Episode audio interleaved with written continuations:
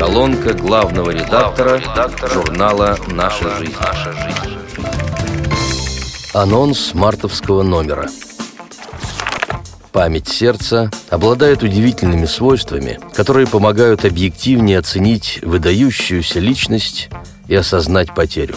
Валентина Дмитриева в своем волнующем репортаже «Каким он парнем был» вместе с участниками встречи воспоминаний создала образ борца и созидателя с большой буквы. Жил-был на свете обычный вроде бы человек, в меру покладистый и непритязательный, где-то ершистый и бескомпромиссный. Смиренно принимал повороты судьбы, ни у кого ничего не просил, старался быть хорошим реабилитологом, хотя лидером в этой сфере себя не считал, говорил, что идет по обочине жизни – но когда его не стало, практически все, с кем он общался, почувствовали пустоту внутри себя. Освободившееся пространство по прошествии времени быльем не прорастало, а то, что связано с ним, из памяти не стиралось. Звали этого человека Алексей Васильевич Шкляев. Он ушел от нас два года назад, а до этого работал на разных должностях в обществе слепых был рабочим на УПП, председателем первичной организации, инженером-тифлотехником в СКБ, начальником отдела трудового и бытового устройства слепых в ЦП ВОЗ, преподавал в Реакомпе. Его биография полна неожиданностей. В рубрике «Рука в руке» Владимир Рачкин представил материал «Когда душа поет». В нем снова рассказывается об успехах талантливых людей с трудной судьбой. Второй всероссийский смотр-конкурс самодеятельного художественного творчества слепоглухих «Времена года», организованный благотворительным фондом «Соединение», прошел в зрительном зале «Рубин» столичного отеля «Салют». В Москву из разных регионов России приехали не только участники мероприятия, но и их сопровождающие, а также те, кто хотел посмотреть и послушать яркие запоминающиеся выступления людей с двойной сенсорной инвалидностью. Примечательно, что в нынешнем конкурсе, в отличие от предыдущего, состоявшегося в декабре 2015 года в Ижевске, было гораздо больше номинаций, соответственно, и претендентов на победу тоже более 50. В материале «Ход конем вслепую» Игорь Михайлов напоминает нам, что шахматы тоже спорт со всеми признаками серьезных соревнований. С 27 января по 5 февраля в Москве в аудиториях Российского государственного социального университета состоялся 13-й международный кубок РГСУ по шахматам Moscow Open 2017, являвшийся одним из этапов Кубка России. В рамках этого открытого шахматного фестиваля были проведены семинары ФИДЕ для судей, тренеров, учителей общеобразовательных учреждений, а также прошла научно-практическая конференция «Шахматы в системе образования». В восьми отдельных турнирах фестиваля могли принять участие практически все желающие – гроссмейстеры, любители, ветераны, студенты, школьники – но самым примечательным стало то, что впервые в рамках Кубка РГСУ был отведен отдельный турнир по быстрым шахматам для инвалидов по зрению. Вот что рассказала о предварительной подготовке, проведении и ближайших перспективах этого турнира президент Федерации спорта слепых, вице-президент ВОЗ Лидия Павловна Абрамова. В конце прошлого года – от РГСУ поступило предложение принять участие нашим спортсменам в предстоящем кубке. Разумеется, мы с большим энтузиазмом откликнулись на это приглашение и вместе со старшим тренером нашей сборной Алексеем Алексеевичем Сальниковым отправили соответствующие извещения во все региональные организации ВОЗ. Случилось так, что именно на этом 13-м Кубке РГСУ впервые в его истории приняли участие слепые и слабовидящие спортсмены. Вообще, это число является для наших шахматистов символичным, ведь на данный момент прошло уже 13 шахматных олимпиад для слепых, и в 12 из них победителями становились представители команд СССР и России. Приятно, что на этом фестивале, в турнире для инвалидов по зрению, приняли участие представители сразу 11 субъектов Российской Федерации. Наука и практика накрепко переплелись в оригинальном художественно-познавательном произведении «Литорда. Загадка из моего детства». Ирина Лайкова размышляет в нем о волшебстве русской речи и делится дорогими ей воспоминаниями с языковедческим ароматом.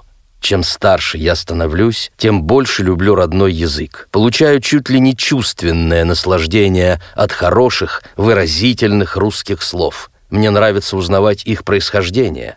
И вот одним из таких стало «литорда» — слово из детства — которая согрела и напомнила о том далеком и таком близком времени. Я родилась и до десяти лет жила в небольшом селе Борщево, что расположено в Навалинском районе Брянской области. Как и для городских ребятишек, для нас, деревенских, едва ли не первыми важными понятиями были дом, двор, магазин, школа.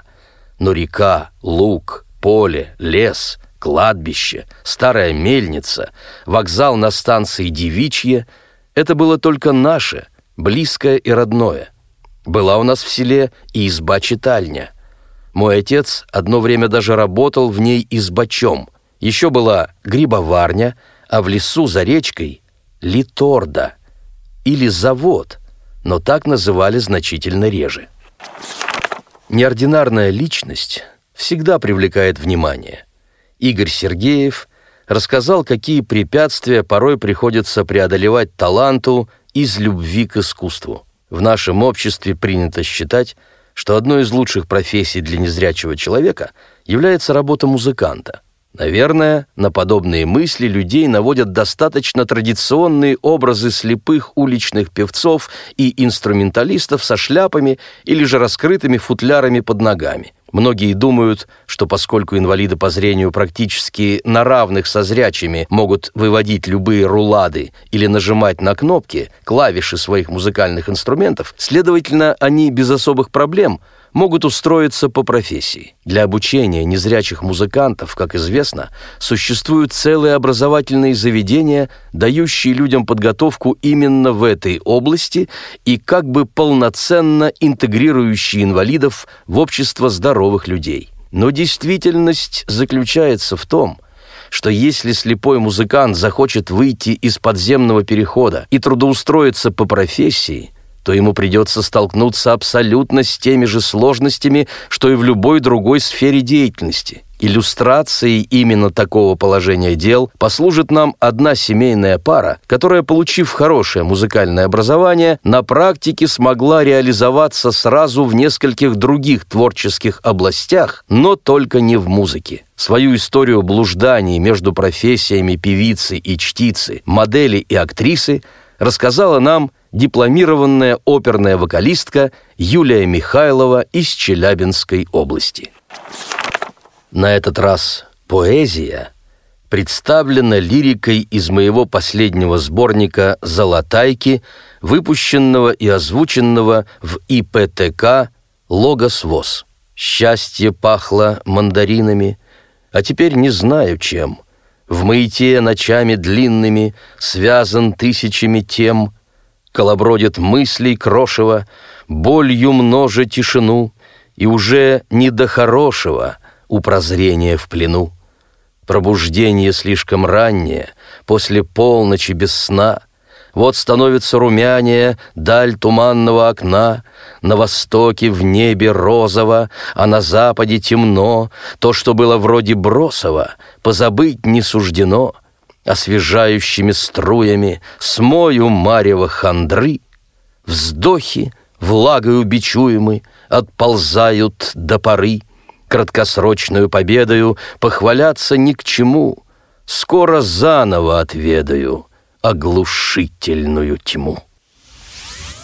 На безвременье туманное затаился в стороне, Вдруг совсем уже нежданное привалило счастье мне — не сотрется дата в памяти, Прошлым горестям на зло Ты смогла отнять у замети Наше общее тепло.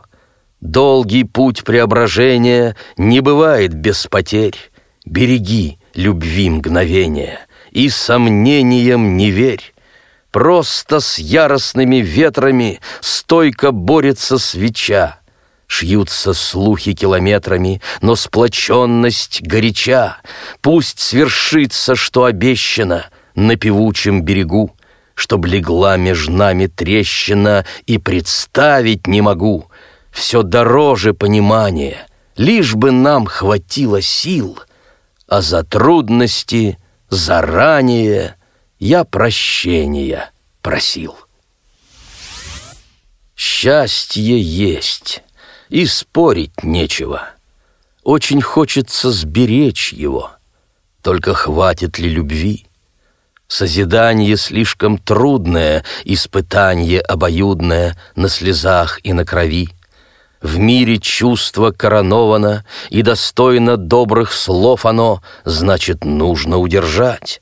Вместе легче, ну а ежели проскрипели, как и нежели, уж не двинуть время вспять.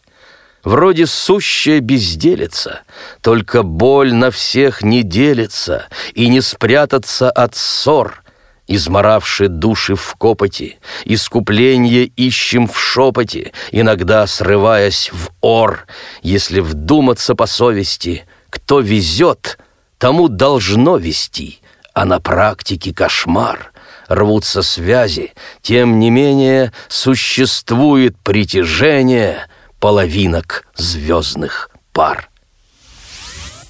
Как иногда невыносимо напрасных встреч густое крошево, а жизнь любого пилигрима на самом деле очень дешево.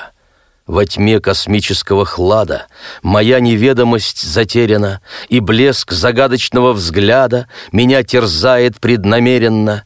Тепла случайные излишки Не сохранить в кометной замети, А давний всплеск сверхновой вспышки Свербит зарубкою на памяти. Кружу, лицо от ветра пряча, Какая жуткая нелепица! Все зря — не поймана удача, ведь все само собой не слепится.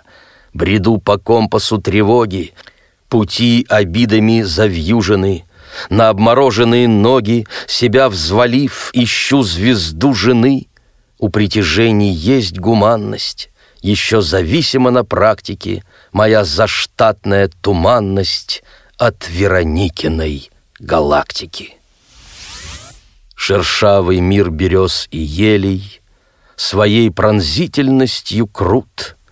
Нас погружает скрип качелей В семейно-трепетный уют, В объятиях запахов и вкусов Сверяем курс по голосам, А столько сладостных искусов Осенний полдень дарит нам — с ненастьем солнышко не сладит, Оно не станет горячей, Но напоследок нежно гладит Скупыми пальцами лучей. Не помышляя прятать лица, Сидим, давно не шевелясь. Надеюсь, в будущем продлится До боли призрачная связь. В успокоительность фонтана Вплетаем трогательность струй — все гуще в зелени румяна, О листопаде не горюй, Жалеть о канувшем не надо, С теплом уходит суета, И затаенная прохлада Ползет за ворот неспроста. С уважением, главный редактор журнала «Наша жизнь» Владимир Бухтияров. Текст читал Алексей Богдасаров.